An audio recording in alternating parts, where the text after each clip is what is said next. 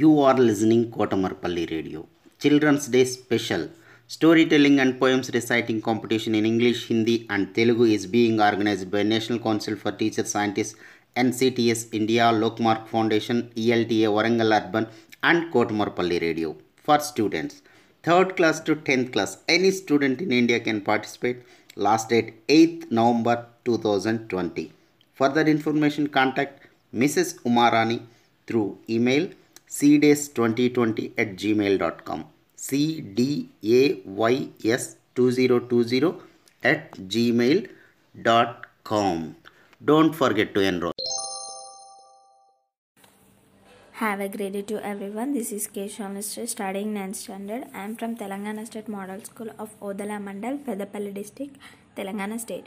You are really going to enjoy this time we spent together this day. I am going to share with you some of the most important words that change you. So, let us start. So, the title of the story is The Farmer and Snake. Once upon a time, a farmer there lived in an village. One winter morning, a farmer walked through his field.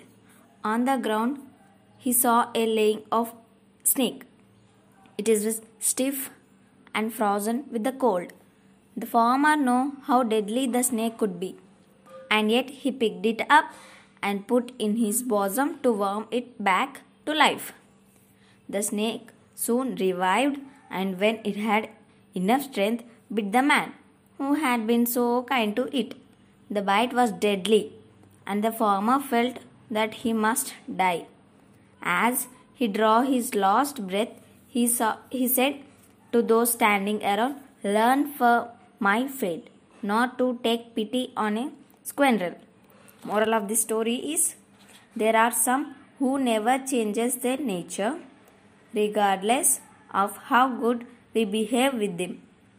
Always stay alert and maintain the distance from those who are there only thinking about their own benefits. And that's for end.